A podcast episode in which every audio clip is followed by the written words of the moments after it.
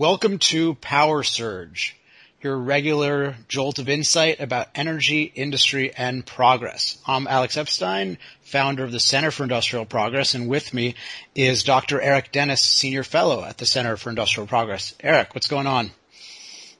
Ah, not much.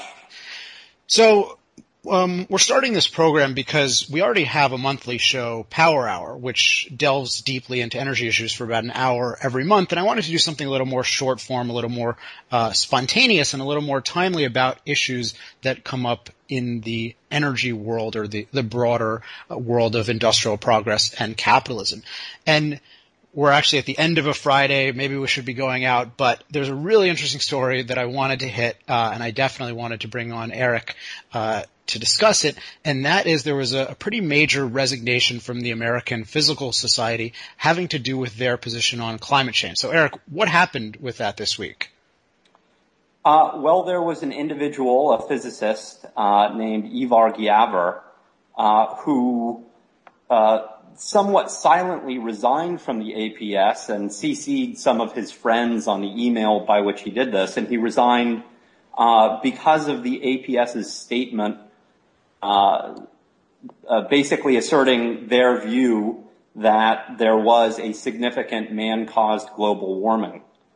And the, the language, especially in which they couched the statement, namely that they, they considered it incontrover- incontrovertible that this global warming existed and that that it was caused by man, he found it ridiculous, um, especially given the the kind of generalized attitude that exists in physics now, where um, it's considered not at all beyond the pale uh, to, con- to to theorize about such things as alternate universes uh, that you know abound in this cornucopia of different possible universes and that have totally different properties than our own.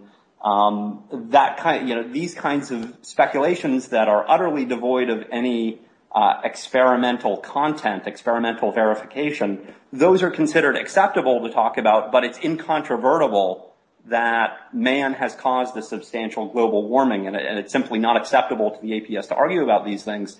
And he, he found that position hypocritical and ridiculous, and so he resigned. So I actually, um, one benefit of, of, this resignation for me is I actually took a look at that APS statement, which I don't know if I'd ever read it, and, and I really recommend that people look at it and, and don't be intimidated by this idea of, well, I'm not a scientist. I mean, Eric, you know, as a PhD in physics, I'm not a PhD in physics, but don't don't take that attitude.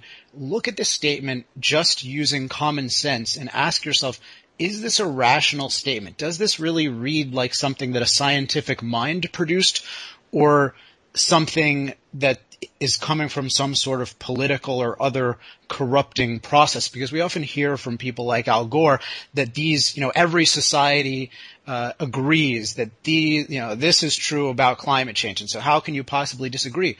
And yet, what are they agreeing to? So, if we, I'm going to just read a couple of, of sentences uh, from this because I found it uh, just as someone with a background in philosophy and as a as a former writing teacher, I would have failed anyone who wrote something this illogical. So the first sentence is emissions of greenhouse gases from human activities are changing the atmosphere in ways that affect the Earth's climate. And then it goes on to say, and this is the incontrovertible line, the evidence is incontrovertible. Global warming is occurring. Now just think about those two statements for a second. There's something really prominent missing from them. And that's any kind of specification of degree. So are human greenhouse gases changing the climate in a tiny way? In a major way?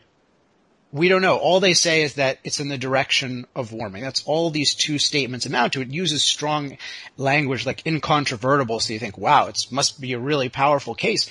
But all they're saying is incontrovertible is the temperature happens to be going in one direction. And that, you know, you could flip a coin and be right or wrong uh, about that issue. So there's something really odd just even about making these statements of the obvious. And usually in philosophy, when someone starts making obvious statements trying to prove a big conclusion, there's something corrupt going on. And the, the, the corrupt thing comes in the next sentence. which is if no mitigating actions are taken, significant disruption in the Earth's physical and ecological systems, social systems, security, and human health are likely to occur. So this is a complete non sequitur from what comes before. All that comes before is greenhouse gases um, affect the Earth's climate somehow, which everyone uh, agrees with. Greenhouse, the greenhouse effect is real. The issue is, is it a really minor thing coming from humans, or is it a really major thing? And that depends on things like feedback loops, which we've discussed uh, on Power Hour, hypothetical feedback loops in many cases. Um, but yet they're going on to state this incredibly dramatic thing of there's this catastrophe that's very likely, is what they're saying. And so that, that should strike you as, okay, well, this is a really dramatic statement, and yet they don't provide any evidence. And there is no evidence in the whole document for this. And it's in part striking because to know it's a catastrophe, you have to know a lot more than a physicist can know. You need to know a lot of economics to know that even if the temperature warms, that human beings can't adapt to it.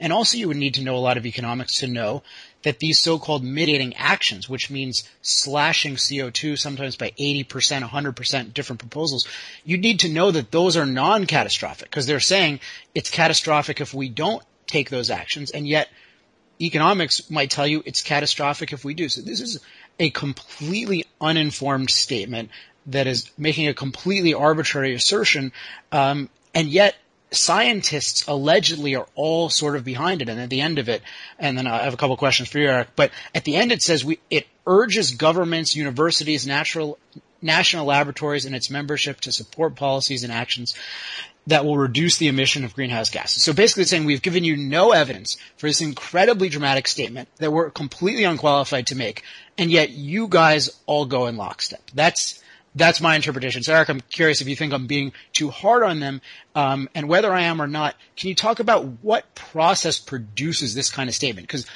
I can't imagine one reputable scientist generating a statement like this. Right. Well, first off, I think you're exactly right in the sense that they're, they have this mantle of the American Physical Society, which has all this prestige associated with it. And yet they're, they're delving into fields that are kind of a necessary component of this grand statement they're making, fields which, as you said, they have absolutely no expertise. So to someone whose, whose attention is not, you know, intently focused on what is the nature of this scientific body, one just gets the impression that this set of scientists has come to this conclusion. But uh, clearly physicists don't know anything necessarily or they don't have special expert knowledge about these areas um, related to economics and and and uh, human well-being over long timescales. Um, and so it, it, just it's it's incredible uh, that a scientific body, an august supposedly scientific body, would would uh, kind of smuggle in its prestige into a field that it knows very well that it has no uh, no business talking about. So the million dollar question, how does this happen? What's, what's the mechanism by which all the members of this society, which I assume include many people you respect and probably people you know, how does this society stand behind this incredibly destructive piece of intellectual corruption that is allowing people to make dramatic policy decisions, even if those policy decisions were correct, which I don't believe they are, even remotely. Um, but even if they were, this would be a completely corrupt way of, of going about them. So what what is responsible for this corrupt and distinctively unscientific uh, approach? Right, and, and it's certainly true that uh, the membership of the APS includes many, many uh, scientists of high integrity, highly intelligent individuals who deserve respect.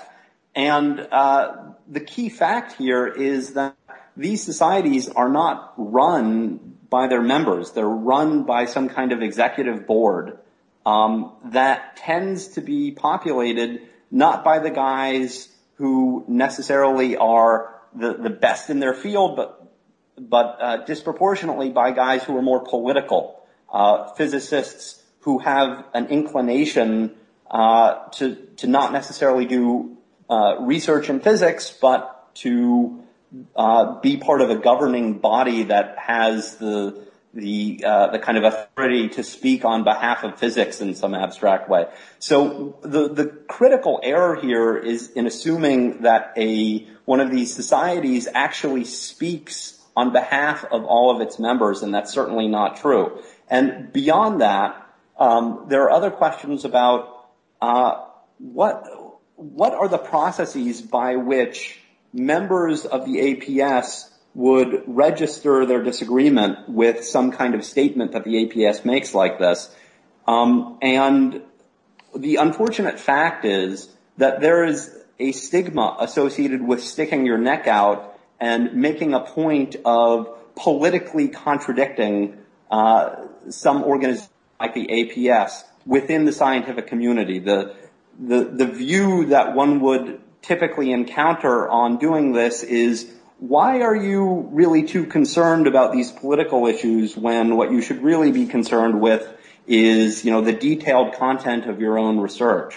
Um, so while that's, it's not uh, a stultifying or I would even say it's not a chilling uh, condition within the physics community, it's definitely, it's an influence on people. And one can surmise that there are quite a number of physicists who don't at all agree with the APS statement. In fact, it doesn't need to surmise that. I mean, one already knows that um, a, couple of years ago there was uh, there was a statement signed by many many physicists who were current or former members of the APS who um, who disagreed with their position on climate change and man-caused global warming in particular. Uh, so the uh, the thing one needs to to make sure of is just that one doesn't assume that a given scientific society really speaks for the totality of uh, scientists within that field. It's it's a more complicated political process that gives rise both to the to the nature of the people who run the society, um, and then to the kinds of positions they take. Yeah, we should definitely talk about this, uh, just the nature of the societies more in the future, because I'm I'm very dubious of any kind of of society like this that even taking positions seems to be I don't know why, what is the value in a society taking a position on this kind of thing? I mean, maybe I could see something like an ethical issue. I mean, they should definitely take a position on the ethics of making unethical statements like this. Uh, in terms of uniform practices that people agree to, assuming those are uh, uh, agreeable. But in terms of, I mean, you settle science by competing in the marketplace of ideas. I mean, do they take positions on relativity? I mean, maybe they do, maybe they don't. Just the, the whole thing seems designed to manufacture statements and positions that will allow people to wield uh, influence and political power uh, they don't deserve. What do you think of that?